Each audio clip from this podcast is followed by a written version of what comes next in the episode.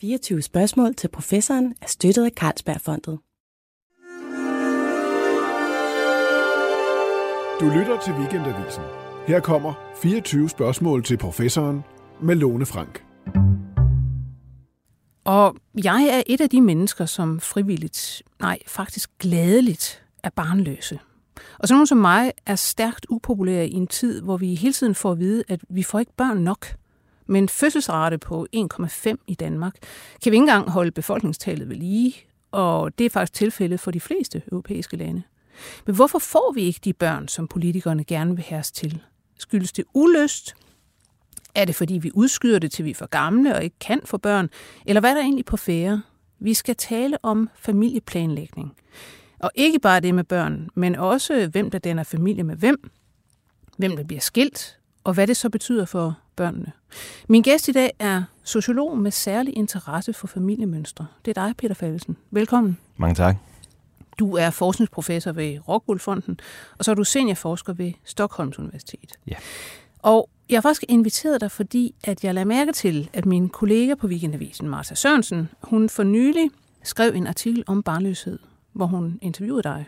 Og i den der gik hun ud fra en undersøgelse fra Tænketanken Krake, som pegede på, at jamen, unge, de vil ikke have børn, fordi at klimaet, altså de vil ikke skade klimaet og så videre, så derfor så holder de simpelthen op med at få børn. Men den køber du faktisk ikke?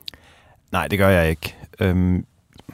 Den måde, som Krake er spurgt på i den undersøgelse, giver simpelthen ikke grobund for den konklusion.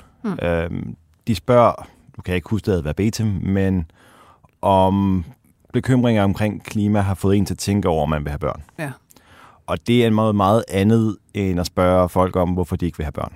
Mm. Og det er også, det strider også lidt imod den forholdsvis store forskningslitteratur, vi efterhånden har på området. Ja.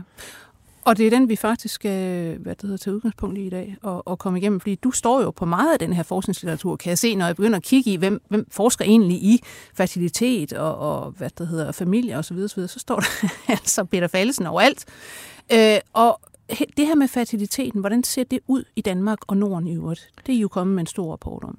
Ja, altså det... Når vi skal snakke om fertiliteten i dag, så er vi faktisk nødt til at starte med at gå 13 år tilbage til en af de der kriser, folk ikke rigtig kan huske længere, men finanskrisen. Ja. Fordi i lang tid, specielt i Norden, der var vi kendt for at have relativt høj fertilitet.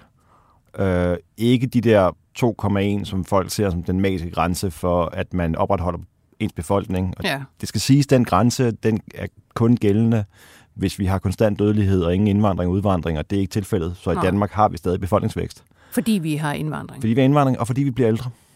Ja. Og vi lever, og vi er sundere i længere tid. Mm. Så da finanskrisen ramte, der begyndte fertiliteten generelt at gå ned i Europa, og også i de nordiske lande. Det, der var specielt i Norden, det var, at det gik ikke nedad med samme hastighed i alle lande. Mm. Danmark og Sverige, vi har sådan en lidt faldende fødselstal hen over de næste 12 år. Ja. Hvorimod lande, vi tit også sammenligner os med, Finland, Norge, Island, de ser nærmest et styrtdyk. Okay. Så finnerne har den laveste fødselsrate nogensinde målt i 2022. Mm. Vi er stadigvæk i Danmark et godt stykke over, hvor vi var i 1983 og 84, som er vores rigtig lave punkter. Og hvad var det? Hvad var vi nede på der? Jamen, der var vi nede på omkring 1,4. Ja. Jeg er selv født i 84. Det er den mindste fødselskohorte nogensinde født i 20. århundrede, hvis nok i Danmark. Okay. Men det, der var interessant ved 80'erne over for i dag, det var, at det her fald, vi så i 80'erne, det handlede ikke om, at folk ikke fik børn. Det handlede om, at de fik dem senere. Okay. Det, vi i demografien kalder for en tempoeffekt. Så de udskød simpelthen. Ja. Men lad os i det hele taget se på, hvorfor det er, at folk så ikke får flere børn. Fordi stadigvæk, altså 1,5 og så videre, det er jo ikke mange. Så kan man samtidig få indtrykket af fra debatten om, at jamen, så er det vel fordi, at typisk kvinder venter for længe, for eksempel med at få deres børn. Det har man talt utrolig meget om. Og fertilitetsbehandling, der skal til, og alt muligt. Hvorfor er det, at vi ikke får mere end 1,5 barn? Jamen, lad os lige starte med de der 1,5 først. Fordi det var i 2022. Men i 2021, der var det altså 1,7. Okay. Og i 2020, der var det 1,6. Tæt på 1,7. Det, der skete der, det var, at børn, der blev født i 2021, de blev undfanget i 2020. Mm-hmm. Der havde vi ikke så meget andet at lave. Nej. Så der er en masse andengangsfødsler. Altså, hvad skal man sige, folks andet barn kom lidt tidligere, så der er nogle børn, som havde vi ikke haft pandemien, var blevet født i 2022, de kom i 2021. Ja. Så altså, fertiliteten er på vej nedad, men det her 1,5, som det var i 2022, er lavt, fordi der er nogle børn, der blev født lidt tidligere. Ja. Men okay, så ligger det sådan og svinger lidt, og der kommer, okay, så er der en pandemi. Jamen, så lad os da få det barn. Og vi, altså, det er enten det eller en hund, ikke? Altså, når vi kan have noget at lave, okay, vi får det der barn. Men altså, når det nu ligger helt dernede og svinger en lille smule op og ned, altså, er det så, hvad skal man sige, er det aktiv valg? Er det ligesom, er det fordi, at rigtig mange er ligesom mig og siger, nej, jeg har simpelthen ikke, jeg har ikke lyst til at få børn, jeg har aldrig haft lyst til at få børn, sådan er det bare. Eller hvad? Det vi kan se, og det undersøgte vi her for nylig, faktisk noget data vi indsamlede under pandemien, den danske udgave, det der hedder generations- og kønsundersøgelsen, hvor vi spurgte 4.000 kvinder mellem 18 og 49, hvad deres ideelle antal børn vil være. Og nogle af dem er færdige med at få børn, og nogle af dem er i gang med det. Ja. Og det tal er faldende. Altså generelt får vi færre børn, end vi gerne vil have. Okay. Men det har vi altid gjort. Især for så længe vi har data på det, ikke? Ja. Men tallet er stadig, både tallet vi kan forvente at få, og hvor mange vi gerne vil have, er faldende. Ja. Og det kan der være en række årsager til. Mm-hmm. Generelt så er det jo faktisk sådan, at hvis vi ser på det historisk, så faldende fødselstal hænger tit sammen med ting, vi egentlig godt kan lide i samfundet. Jeg har en norsk kollega, Vigard Skierbæk, som har for nylig skrevet en bog, der hedder Decline and Prosper. Mm. Og ligesom peger på, jamen fertiliteten falder for eksempel, når kvinder bliver bedre uddannet, når kvinder får høj beskæftigelse, når vi får bedre folkesundhed, når børnedødeligheden falder. Alt sammen er gode ting. Så der er nogle ting i vores samfundsstruktur også, der gør, at når de tænker fremad, at vi ikke længere har brug for børnene som en forsikringspolice for vores alderdom, jamen så kan det i højere grad være vores egne, hvad skal man sige, lyst til børn, der får at dominere mere. Men hvis så folk siger, jamen jeg har lyst til at få de der 4 børn, eller 3, eller 2, og så får de dem ikke alligevel, hvad sker der så indimellem? Jamen, altså, der er nogle ting i det, som er, for det første, vi skal have nogen at have dem med. Vi skal finde nogen at have dem med. Så der er noget, vi skal finde en partner, og det har jeg selv været med til at lave noget forskning sammen med min kollega Emil Simonsen, som peger på, at det er blevet sværere. Specielt for kvinder. Og det har blandt andet noget at gøre med, at kvinder generelt uddanner sig bedre, end mænd gør, og vi har en tilbøjelighed til det, der hedder assortative mating, som er, at vi finder sammen med dem, der ligner os selv. Så vi vil gerne finde nogen, der har den samme uddannelse som os, har den samme beskæftigelse, bor det samme område. Og det er blevet sværere, specielt for kvinder. Men der skal vi jo så lige se, går jeg ud fra, hvad skal man sige, hvornår er den periode, vi snakker om nu? Altså det her med, at nu har kvinderne så, eller mænd har fået svære ved at finde en partner, det er jo over hvad de seneste 30 år, eller sådan noget, man har data. Der har vi kigget fra 1986 frem til i dag, stort set. Men er det også der, børnetallet falder? For det første, vi taler om to forskellige ting, når vi taler fertilitetstal. Vi kan tale om det hedder periodefertiliteten, det er den, vi snakkede om lige før, 1,5, 1,7, så videre, den skal være 2,1. Det er et periodemål. Mm. Det er egentlig et mål, vi har, som angiver, hvis nu en kvinde levede hele sit reproduktive liv det givne år, med de, hvad skal man sige, sandsynligheder, der var for at få et barn ved hver alderstrin. Ja. Hvad vil hun så føde? Men det mål, vi egentlig er interesseret i, det er, hvor mange børn ender hver fødselsårgang af kvinder med at få. Ja. Problemet er, jamen så skal vi vente på, at de er færdige med at få dem, og det tager for lang tid. Ja. Men ved I noget om, altså nu hvor I spørger, kvinder i forskellige alder og mænd, går jeg ud fra, hvor mange børn ønsker I jer? Og så ser I, at generelt så ønsker man så åbenbart flere, end man får. Men det her med ønsket, udvikler det sig så over årene, sådan at man eventuelt altså i ungdommen tænker, jamen jeg vil gerne have 3 børn. Og så finder man ud af, hvad livet går ud på, og hvor hårdt det er. Og så siger man måske længere hen, jeg tror faktisk bare, jeg vil have 1. Ja, altså det er der i hvert fald studier fra Finland, der tyder på, at, hvad skal man sige, vi siger gerne, at vi vil have flere børn i vores 20'er og 30'er, end vi siger, vi vil have, eller vi har haft i vores 30'er og 40'er. Så der er nogle ting, men vi hvad skal man sige, vi finder ud af, hvor hårdt det er at have børn, hvis vi får dem. Men der kan også være noget om, at vi, hvad skal man sige, tilpasser vores ønsker til den livssituation, vi ender i. Ja. Altså, så hvis jeg endte med at blive barnløs, så kan det være, at jeg ender med at fortælle mig selv også, at jeg gerne vil være barnløs. Og måske endda også ændre min egen, hvad skal man sige, holdning den vej igennem. Mm. Hvad med første barn? Når man får det, kan det ændre? Ser det ud til, ved I, om det ændrer på folks ønsker, enten i opadgående eller nedadgående retning? Altså det, vi kan se lige nu, det er, at det fald, vi har set siden finanskrisen, er rigtig meget, det er på tværs af de nordiske lande, det er rigtig meget drevet af folk, der ikke får det første barn. Okay. Så det virker som om, hvis du får det første barn, så får du cirka den samme mængde stadigvæk. Ja. Men der er færre, der får det der første barn, som det ser ud nu. Ja. Men hvor mange, kan man så sige, i min fremskredende alder på over 50, hvor mange henholdsvis kvinder og mænd har så ikke børn i den alder? Jamen, hvis vi ser på folk, der er 49, det er normalt der, vi måler det på, fordi det er meget få mænd og kvinder, der får børn efter 40'erne. Ja. Jamen, så er det sådan nu, at 20% af mænd, der er 49, der var en 49 i 2022, er barnløse, og det er 12% af kvinderne. Okay. Men hvis vi ser på folk, når de er 30, jamen, så er det efterhånden 2/3 af mændene og 50% af kvinderne. Og det er højere, end det har været tidligere. Ja. Og det reflekterer to ting. Det ene er, at vi generelt bliver ældre, før vi får børn.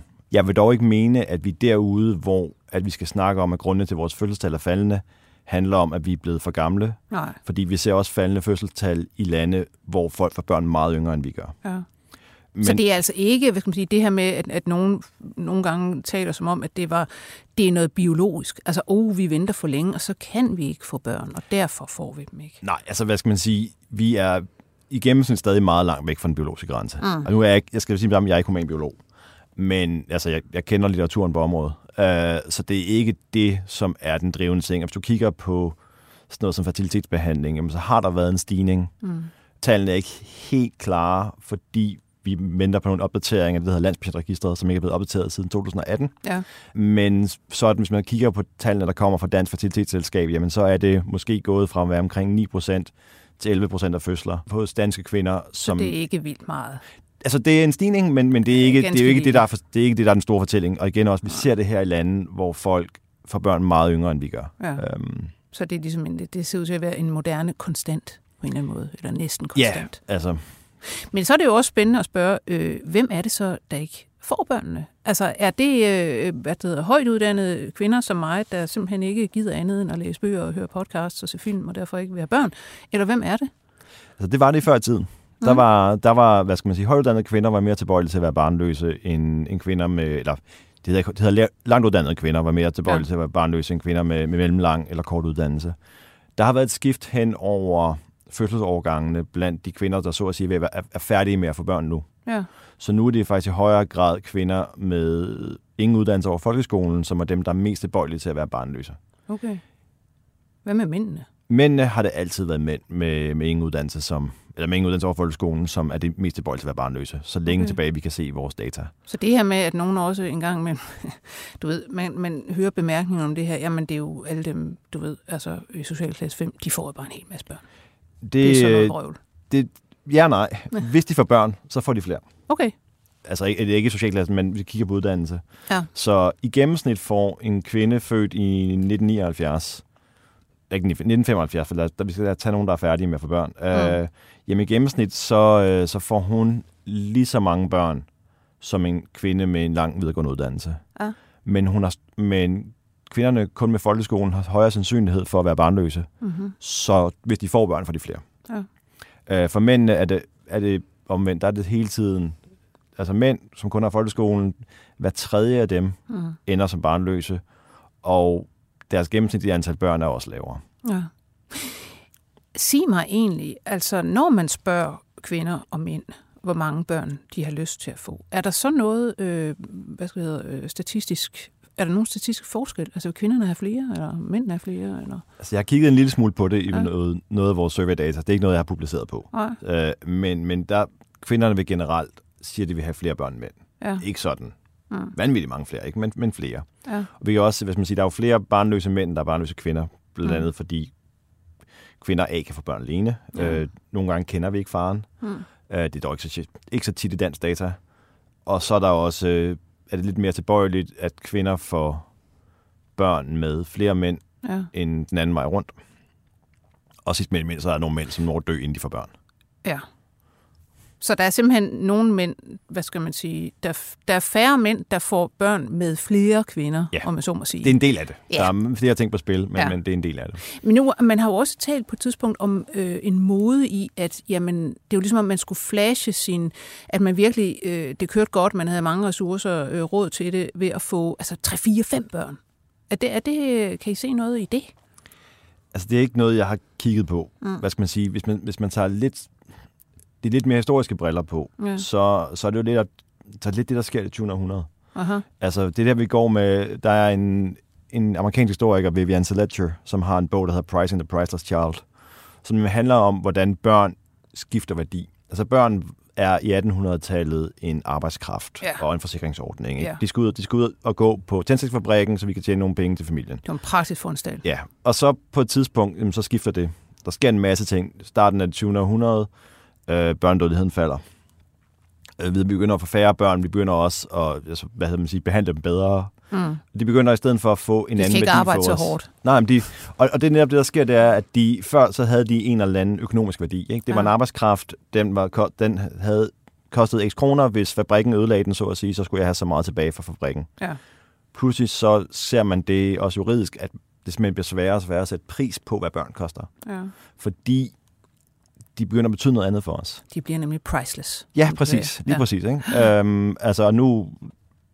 Jeg blev spurgt for nogle måneder siden om en journalist om, hvorfor er det, vi får børn? Og jeg måtte alle kende mit bedste svar, jamen det er fordi, vi er børn af dem, der fik børn. Ja.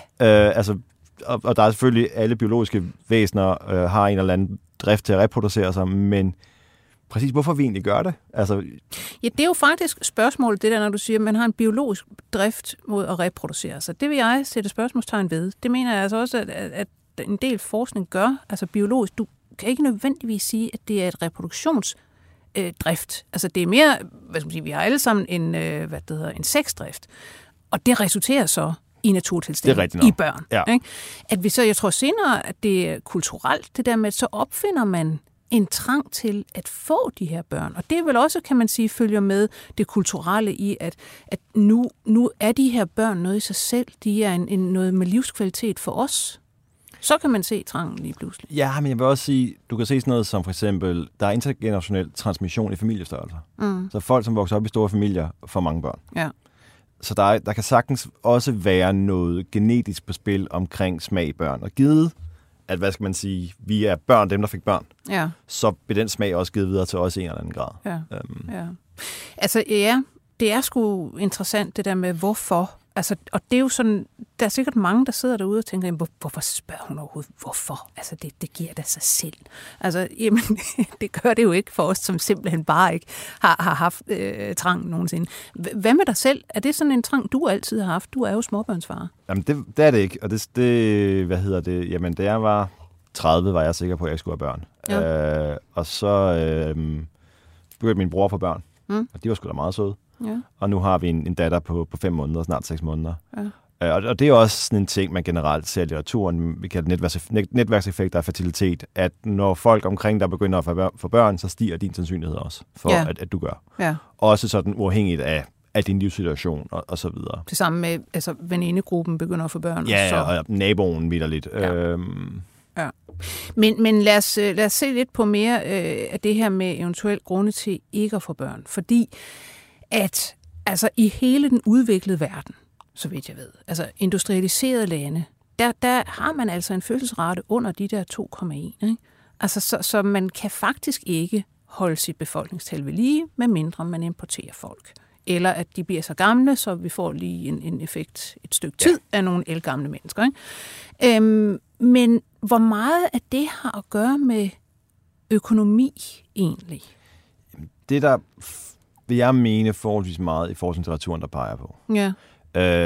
Det var vores økonomiske situation. Ja, altså der, hvor jeg selv har været med til at kigge på det, var et studie, vi lavede for et par år siden, ledet af min tidligere kollega i Stockholm, Chiara Komoli, hvor vi kiggede på fertiliteten i nordiske lande omkring finanskrisen. Mm. Og der kunne du se, jamen, den falder for både folk med kort uddannelse, mellemlang og lang uddannelse, da krisen rammer, men dem med mellemlang og lang, den stiger igen, hvorimod dem med kort uddannelse, den forbliver nede.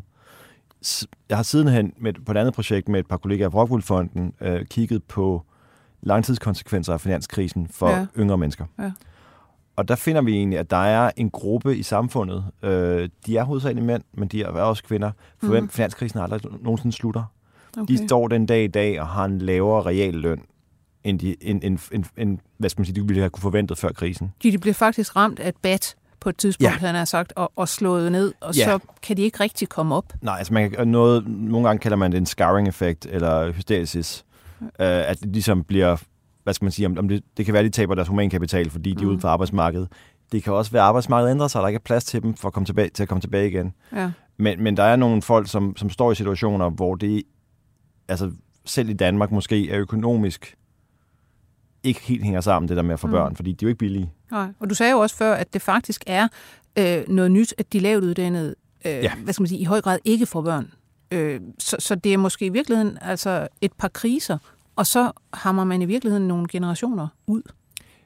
Det er i hvert fald noget, det tyder på. Og hvis vi ser på det lidt bredere på i den europæiske forskningslitteratur, jamen så generelt det her med at sidde i en økonomisk usikker situation, det hænger altså sammen med en lavere sandsynlighed for at få børn, specielt hvis det er mand.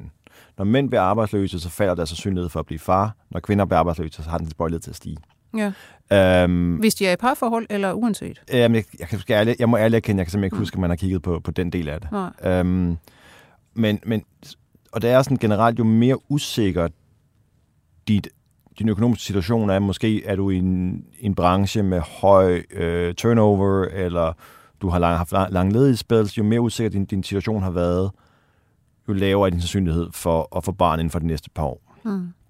Der er lidt en skel mellem Nord- og Sydeuropa, hvor i Nordeuropa handler det rigtig meget om din situation, din egen situation. Ja. Hvorimod i Sydeuropa handler det også mere til at handle lidt om sådan den generelle situation for folk på din alder.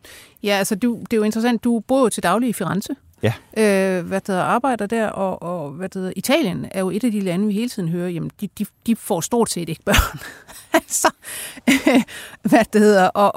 Og det er så fordi, at den generelle situation er, hvad skal man sige, meget ugunstig for at få børn. Jeg tror, der er flere elementer i det. Der er også igen, ligesom mange andre lande, kvinderne er bedre uddannet end mændene.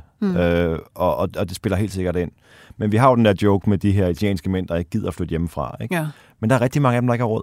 Ja. Og som måske skal langt op i 20'erne eller op i 30'erne, før de begynder at sidde i en jobsituation, hvor det overhovedet giver mening for, at man begynder at tænke familiedannelse. Plus, store del af Italien har ikke særlig god børnepasning. Nej. Så hvis der er nogen, der skal gå hjem og passe børnene, jamen, så er det en indkomst, du mangler fra arbejdsmarkedet, og hvordan skal tingene så løbe rundt? Ja. Så man kan egentlig sige, altså i Norden, som vi sidder og taler om og startede med at tale om, der er det egentlig i den udviklede verden, altså her er det sådan set de bedste forhold, nogle steder. Altså, fordi at der, det er relativt let, det her med, altså, mister man sit arbejde, jamen, så kommer man på nogle dagpenge, i hvert fald i et stykke tid, og så videre, så videre. Der er masser af ordninger. Der er også børnepasning. Altså, vi har det sådan set bedst af alle, og får så også, altså, relativt flere børn end mange andre steder. Men, altså, hos os, for eksempel, vi registrerer jo ikke, hvad skal man sige, hvor dårlig situationen er i hverken Spanien eller Italien. Vi tænker sådan set kun på os selv at registrere vores situation.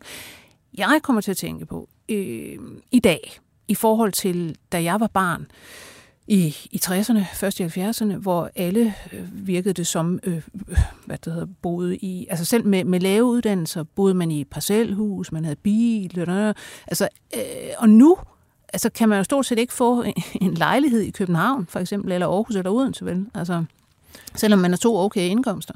Jamen, jeg sad i et møde for et par år, altså efterhånden nogle år siden, i 2019, det var før pandemien, med en flok familiedemografer fra de nordiske lande, hvor vi sidder og snakker om de her fertilitetsnedgange. Og det samme ord, vi siger alle sammen det samme ord, uafhængigt af hinanden, og det er bolig. Ja. Altså, på den ene side, hvis du går ind og kigger i boligregistret nu, så har danskerne aldrig haft flere kvadratmeter per person, end de har i dag. Men hvis man graver lidt i de tal, så er der to ting bag det. Det ene, det er, at vi bliver ældre. Ja. Bolig er en opsparing. Så det er de gamle, der sidder og bliver skide kvadratmeter, altså. Det er ikke kun det. Men så også, at vi er blevet flere enlige. Ja. Hvis to mennesker flytter sammen, så fordobler de normalt ikke deres bolig, fordi du har ikke brug for to badeværelser, du har ikke brug for to køkkener, du har ikke brug for to gange.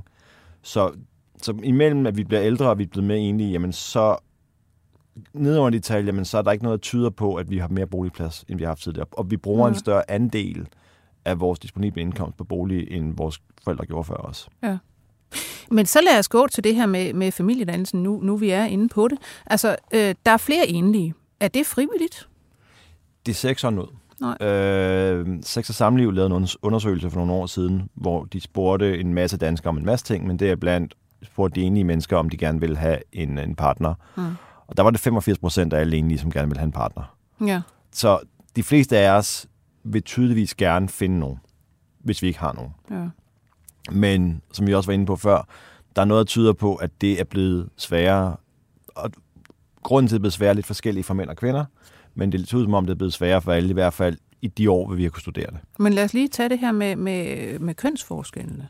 Altså, hvor er det, at det er blevet svært på forskellige måder for de to køn? Jamen, altså meget kort sagt, så bor mændene de forkerte steder. Ja. Eller de i højere grad. Og det er igen tilbage til uddannelse. Mm. Kvinder rykker specielt til København, for der har du adgang til rigtig mange forskellige uddannelsesinstitutioner. Mm. Så det er sådan normalt per 100 kvinder, der fødes der ca. 104 mænd. Men i København, der er der flere kvinder end mænd. I alderen 25 til 49. Hvor mange flere? Altså... Ikke mange. Jeg kan ikke huske tallet helt præcis, men jeg mener måske, at det er 97 mænd per 100 kvinder eller noget i den retning. Men, men det flytter rundt på... Altså, det betyder noget på marken, ikke? Men jeg spiller, altså, når det alligevel ikke er mere, tænker jeg, er det så også en kredsenhed i forhold til, hvem det er, vi vil have, og hvad for nogle typer, vi så støder ind i, der gør noget her? Altså, jeg kan ikke lide ordet kredsenhed i det, fordi jeg synes, folk skal have lov til at bestemme, hvem de gerne vil være sammen med. Ja. Jeg synes ikke, vi som samfund skal... give kvinder skyld for, at de har taget uddannelse og mere mobil end mænd. Intet ligger mig fjerner. Nej, det ved jeg godt, men det er bare sådan et, den er nogle gange blevet lagt mig i munden. Men der er jo en grund til, at vi finder sammen med de mennesker, vi gør, ikke? Og der er, som vi talte før, det her med, vi kalder det assortative mating, eller likes. Det betyder, at vi søger simpelthen efter nogen, der altså i for eksempel social klasse, baggrund osv., ligner os selv ret meget. Altså, uddannelse, den slags. Uddannelse, men også uddannelse hænger også tit sammen med interesser. Mm. Men det er også lige så meget, hvem er det rent faktisk, vi møder. Ja. Altså lærer bliver gift med lærer, ikke? Men jo, men det er så også fordi, det er dem, de render rundt op af hele tiden, ikke? Ja. Lærer bliver gift med lærer osv. Så noget af det er altså også, hvad for nogle kredse er det, vi bevæger os i. Men det virker også som om, at vi også leder efter folk, til en vis grad, som i hvert fald ligner os selv på de måder. Og det er jo også, altså skal jeg bruge mit liv sammen med nogen, så er det måske meget rart, at vi har nogle af de samme interesser. Ja.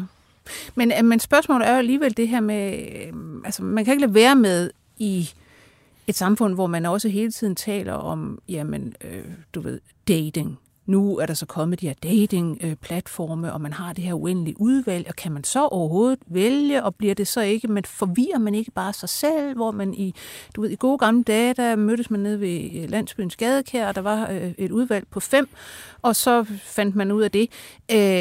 Eller er det, vi ser i virkeligheden bare, når man har langt mere valg, som man har i dag, jamen så, hvad skal man sige, så er det her situationen. Så er det simpelthen sværere at finde nogen, fordi man kan bestemme selv. Jeg har ikke set nogen studier, der tyder på, at dating-appsene har rykket særlig meget andet, end de har rykket, hvor folk mødes. Ja. Nu, folk, der før mødtes på baren, mødes på dating-appen nu. Ja. Men der er ikke, jeg har ikke set noget i hvert fald, som tyder på, at det her, den her endless choice-ting skulle være et nyt problem. Nej. Det har simpelthen bare rykket, hvor man mødes henne. Ja. Så flere mennesker møder nok hinanden nu lidt mere ædru end tidligere. Ja. Men vi havde faktisk i Weekendavisen på et tidspunkt en artikel, som handlede om lige præcis det her assortative mating, altså at vi alle sammen leder efter de samme. Og man har jo typisk sagt det her med, ja, men det er de der højt uddannede kvinder, de kan ikke finde nogen, og mænd, de er langt mere sådan large, de vil godt have nogen, der er under, dem selv, i uddannelsesmæssig stand osv. Det ser så ikke ud til faktisk at passe. Altså, der var en hel del data på, at også altså, hyperkarrieremænd, de vil faktisk også helst have hyperkarrierekvinder. Så, altså. Jamen, det er også, hvad vi til en vis grad finder. Altså, at det ikke... Så der, hvor der er, kan være sådan... Der kan ligge nogle ting i den måde, vi opgør uddannelse på. Ja. Altså nogle uddannelser, som tæller som professionsbachelorer, og er derfor lidt længere, men finder stadig sammen med folk, med andre, som har fået, hvad der tæller som håndværksmæssig uddannelse, og så videre. Ikke? Men nej, altså der er... Så historisk var det jo ikke fordi, at kantpolitten, man gik ned og giftede sig med en kvinde, der havde 9. klasse. Altså han giftede sig måske med en lærer eller en sygeplejerske. Men nu har kvinderne ligesom rykket uddannelseskurven. Ja. Og man tager stadig fra, hvad man gerne har fra toppen af fordelingen. Ja. Men vil man også have nogen, altså som du siger, inden for ens interesseområde, hvis man er humanist, så vil man vande med at have en humanist, eller kan man godt klare en ingeniør? Altså det har jeg set mindre på. Ja. Det skal jeg heller ikke. Nu er jeg selv gift med en humanist, og hendes søster er også humanist, og hun er gift med en ingeniør. Eller sammen med en ingeniør. Så anekdotisk event. Ja, anekdotisk ikke, men nej. Så det ved vi simpelthen ikke. Vi ved det simpelthen ikke. Jeg tror, jeg siger, det handler også om, hvor du er henne fysisk i de år, hvor man møder hinanden. Ja. Men en ting, I så ser i jeres undersøgelse i Rockwool Fonden på det her med familiedannelse, at det er ret svært for de gamle at finde nogen. Hvordan definerer man egentlig gamle her? Der har vi været mindre gavmilde. Vi kigger sådan folk til 25 til 49. Okay. Okay. så der, hvad skal man sige... Så de gamle er fra 35 op? Jeg tror, det er fra 40 op. Ikke? Håber jeg lidt, for jeg bliver 39 her lige om lidt. Det er nu egentlig lidt interessant, fordi jeg så her for ikke så lang tid siden, det var en af de her dating-apps, som faktisk skrev, at den størst voksende gruppe hos dem, det er faktisk 55 plus. Nu skal de virkelig ud og se, om de kan finde nogen. Men det kan så muligvis blive svært, kan jeg forstå. Altså, vi har ikke været op og kigge på dem. Ja. Så det, og det er sådan et nyt felt også. Man taler både om det, der hedder Great Divorce, som er sådan folk, der bliver skilt efter, at børnene er flyttet hjemmefra. Ja. Og hvad skal man sige, jeg tror simpelthen, for det første så er det sådan nogen som mig, er måske ikke så gode til at studere folk i de aldersgrupper, fordi tit er vi interesseret i, at der skal laves nogle børn, og det holder lidt op, når man krydser de 50, ikke? Det er jo en kæmpe og en voksende demografi, som er fuldstændig uinteressant for forskere. Nej, der er jo en stor interesse i sådan noget social gerontologi. Ja, tak. Tak. men den her del, altså, der begynder at være noget omkring, specielt det med Great Divorce, og hvad er det for nogle familiemønstre, man så lever i, ikke? Og så er der jo også den ting med, at der ryger altså også nogle mænd i svinget der fra 50 til 65, ikke? Ja, der dør simpelthen flere. Ja, altså mænd har en bredere... de dør med større spredning. Ja. Så hvis du når at blive op i 70'erne, så når du normalt rimelig langt, ikke? Men der ryger altså en god flok der, 50-60, fordi vi er så dårlige til at gå så alene. Ja. Men nu hvor du taler om og inde på skilsmisse, så lad os tage en lille smule om skilsmisse, fordi det har du jo også set på. Altså faktisk har du på et tidspunkt i din karriere lavet en decideret matematisk model for, hvornår man bliver skilt. Ja. Ja, hvorfor man bliver skilt, det må du lige forklare. Jamen, det var et projekt, jeg startede, mens jeg boede i USA, sammen med en sociolog, der hedder Richard Breen. Og det var egentlig udsprunget af en oplevelse, jeg havde, hvor jeg snakkede med nogen, som havde haft et kolikbarn. Mm. Og de var så blevet skilt sidenhen, og de havde fået at vide af sundhedsplejersken, at faktisk inden at de gik fra hinanden, at det var meget normalt, at man gik fra hinanden. Det var mere normalt, at man gik fra hinanden, når man har fået et kolikbarn. Okay. Når man siger sådan noget til en forsker, så det første, man tænker, det er, at kolik tilfældigt. Ja. Fordi vi kan virkelig godt lide, når naturen laver lotterier for os. Ja. Og det viser sig så, at forskningslitteraturen peger på, at hvis du kontrollerer for nogle enkelte ting, primært om fosteret er blevet udsat for nikotin, så virker det til kolik tilfældigt. Ja. Det gode ved kolik er også, at det går over igen. Alle ved fra starten af, det går over igen. Det kommer til at være lort et stykke tid, og så går det over igen. Så det egentlig gjorde for os, det var, at vi kom til at tænke på kolik som en måde at få information på. Fordi, hvad sker der, man har et kolikbarn? Barnet græder. Det græder minimum 3 timer om dagen, 3 dage om ugen, i minimum 3 uger. Det er definitionen på kolik. Ja. Det er rigtig stressende. Ja. Og i stresssituationer, så bliver det meget tydeligt, hvem man er. Ja.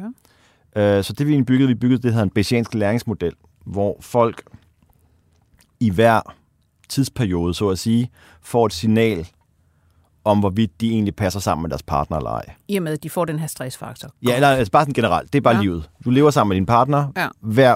Hver periode, det kan være en dag, eller en time, eller en måned, der får du et signal, som fortæller dig, hvorvidt I egentlig passer sammen eller ej. Mm. Altså, I startede med at være sammen, så du har gået ind i det med troen på, at I passer sammen. Ja. Men den opdaterer du så løbende med de her signaler. Ja. Det kolikken giver, den giver et rigtig stærkt signal. Så hvis I passer sammen, så bliver du mere sikker på det. Mm. Hvis I ikke passer sammen, så rykker din tro på, at I egentlig passer sammen, den rykker sig nedad. Ja. Og det er det, vi kunne se generelt. Par, der fik kolikbørn, som ville have gået fra hinanden alligevel. Det er vigtigt at sige. Mm. Kolik får ikke nogen, ser ikke ud til for folk at gå fra hinanden. På nær måske folk, der kun har været sammen en meget, meget kort tid. Det fremrykker måske bare tidspunktet? Ja, cirka med et halvt år i snit. Okay. Men jo længere tid man havde været sammen, inden man fik kolikbarnet, jo mindre betød det. Fordi man havde så god viden om sin partner allerede, at det signal ikke rykkede sig af det meget. Mm. Hvorimod, hvis man havde været sammen i meget kort tid, så gjorde det en virkelig stor forskel. Ja. Jeg talte for faktisk flere år siden med din kollega Jens Bonke, som var på Rockwool Fonden, og har skrevet en del om økonomi og familieforhold. Og blandt andet kan jeg huske, at han fortalte mig om, at det her med skilsmisse, når folk var gift, det var virkelig noget, der rykkede. Det var økonomi på den måde, at hvis kvinden pludselig i løbet af det her forhold kommer til at tjene betydeligt mere end manden, eller manden pludselig mister en del indkomst, så kvinden nu tjener mere, så bliver de ofte skilt. Rigtig ofte. Statistisk meget signifikant. Er det stadigvæk noget, man ser? Jamen så generelt, så er det sådan lidt, specielt hvis manden bliver arbejdsløs, så er det en af de ting, der ligesom skubber folk ud i skilsmisse. Ja. Man plejer lidt at sige, at kvinder går, når manden bliver arbejdsløs, og manden går, når kvinden bliver syg. Okay. Altså den meget grove generalisering. Så det er sådan en sociologisk sandhed? Ja, det er i hvert fald, hvad forskningslitteraturen har peget på. Ikke? Og så generelt også, folk går fra hinanden, når de får børn. Ja. Det er bare sådan, at dem, der får børn, er generelt dem, der er mere tilbøjelige til at blive sammen. Der har... tidligere overvismand Michael Svarrer blandt et studie af. Så, og det er jo, der er flere grunde til, at vi går fra hinanden, men meget det handler, hvad skal man sige, vi, i min forskning har vi dit skilt ad til to ting. Mm. Det ene er det her med, at du løbende lærer om din partner. Der er noget, hvad skal man sige, er skæbnen ment til at være sammen eller ej? Ja. For sådan at sætte det op lidt firkantet. Mm. Og så er der den anden del, som er, hvordan ændrer dit parforhold værdi løbende gennem ændringer? Ja. I forhold til, hvad der er, ellers er derude. Og hvad der er derude, kan jo både være enlig, men det kan også være nogle andre. Du kan også stjæle for andre parforhold. Men der er også mange studier, der viser, at hvis der kommer nye enlige ind på din arbejdsplads af den modsatte køn end dig, så stiger din skilsmisserisiko. Fordi det er en ny outside option, og det kan være, at du tænker, det giver mig, for nu talt som økonom, det giver mig højere utility, end at blive i mit nuværende parforhold. Det er jo altid en cost-benefit. Ja, men det er det jo. Altså, det... men med i den cost-benefit kunne vi måske tage her til sidst, at du har jo også set på, ikke bare det her med, at par går fra hinanden, og dermed forældre går fra hinanden, men hvad betyder det så for børnene? Ja. Og det er vel egentlig noget af det, vi har en lidt overfladisk og ikke særlig forskningsbaseret diskussion af ofte i samfundet. Altså nogen vil sige, jamen det betyder jo ikke noget, man skal bare, have en 7-7-ordning, og man skal bare være gode venner, når man går fra hinanden, og nogen siger, det er altid skadeligt for børn. Hvad er det, forskningen faktisk viser? Altså det, vi har kigget på forløbet, det et længere forskningsprojekt, vi stadig er i gang med, men det, vi har kigget på forløbet, det er, hvad det betød for børns læring. Ja. Og det, vi har målt læring ved at bruge de nationale test. Mm. De er meget omdiskuterede. Den måde, vi gør det på, har ikke rigtig noget at gøre med den kritik, der har været i de nationale test. Vi bruger det mere bare som et mål for et eller andet, du får ud af skolen, og vi kan se, det mål samvarierer også rigtig godt med den 9. klasseeksamen, det samvarierer rigtig godt med, om du begår ungdomskriminalitet. Mm. Det er en god indikator for, hvordan det går der senere i livet. Ja. Og der har vi taget... Vores problem er, at det ikke er tilfældigt, hvem der bliver skilt. Det er i højere grad familier, hvor forældrene var yngre, da de fik børnene, de har kortere uddannelse, de tjener mindre osv. Så de her børn klarer sig i forvejen mindre godt i skolen end deres kammerater. Mm. Så vi kan ikke bare sammenligne børn, skilsmisseforældre eller generelt felter, der går fra hinanden, de behøver ikke være gift. Du skal kontrollere for socioøkonomisk status. Du skal endnu mere end det, altså, fordi der kan være en masse andre ting, vi ikke kan observere. Ja. Så det, vi egentlig har gjort, det er, at vi har taget to børn, som begge to kommer til at opleve, at deres forældre går fra hinanden, men på forskellige tidspunkter af barndommen. Mm. Så har vi taget og kigget på dem gentagne gange. Så vi tager... Lone og Peter. Lone og Peter går begge to i 2. klasse, der er deres forældre stadig sammen. De tager det nationale test. Det giver også en baseline for dem. Ja. Og hvis der er nogle forskelle mellem dem, så kan vi kontrollere den baseline-forskel ud. Vi kan sige, at de scorer ens. Ja. Så mellem 2. og 4. klasse, der går Peters forældre fra hinanden, men Lones forældre går først fra hinanden mellem 4. og 6. Mm. Så kigger vi på forskellen mellem... Efter vi har taget en baseline-forskel, der var mellem Lone og Peter ud, så kigger vi nu på forskellen, der er så tilbage i 4. klasse. Mm. Og det giver os en mål for effekten af skilsmisse, eller at forældrene går fra hinanden på deres læring. Ja. Og det er her, vi finder, at der er... hvis vi kan med lidt hiv og sving omregne det til en karakterskala, fordi vi, der er noget at gøre, vi kender fordelingen på sygdomsskalaen, jamen så svarer det til, at man falder 0,2 i snit i karakterer. Ja. Og det lyder jo umiddelbart ikke så meget, men det er vigtigt at huske på, at vi nu lever i et land, hvor vi diskuterer, hvorvidt at der skal være karakterkrav for at komme ind på gymnasiet, for eksempel. Ja. De her 0,2 kan rent faktisk godt rykke noget. Ja. Og det vi ser, det er, at de børn, der oplever det fald, det er ikke de børn, der i forvejen klarer sig dårligst.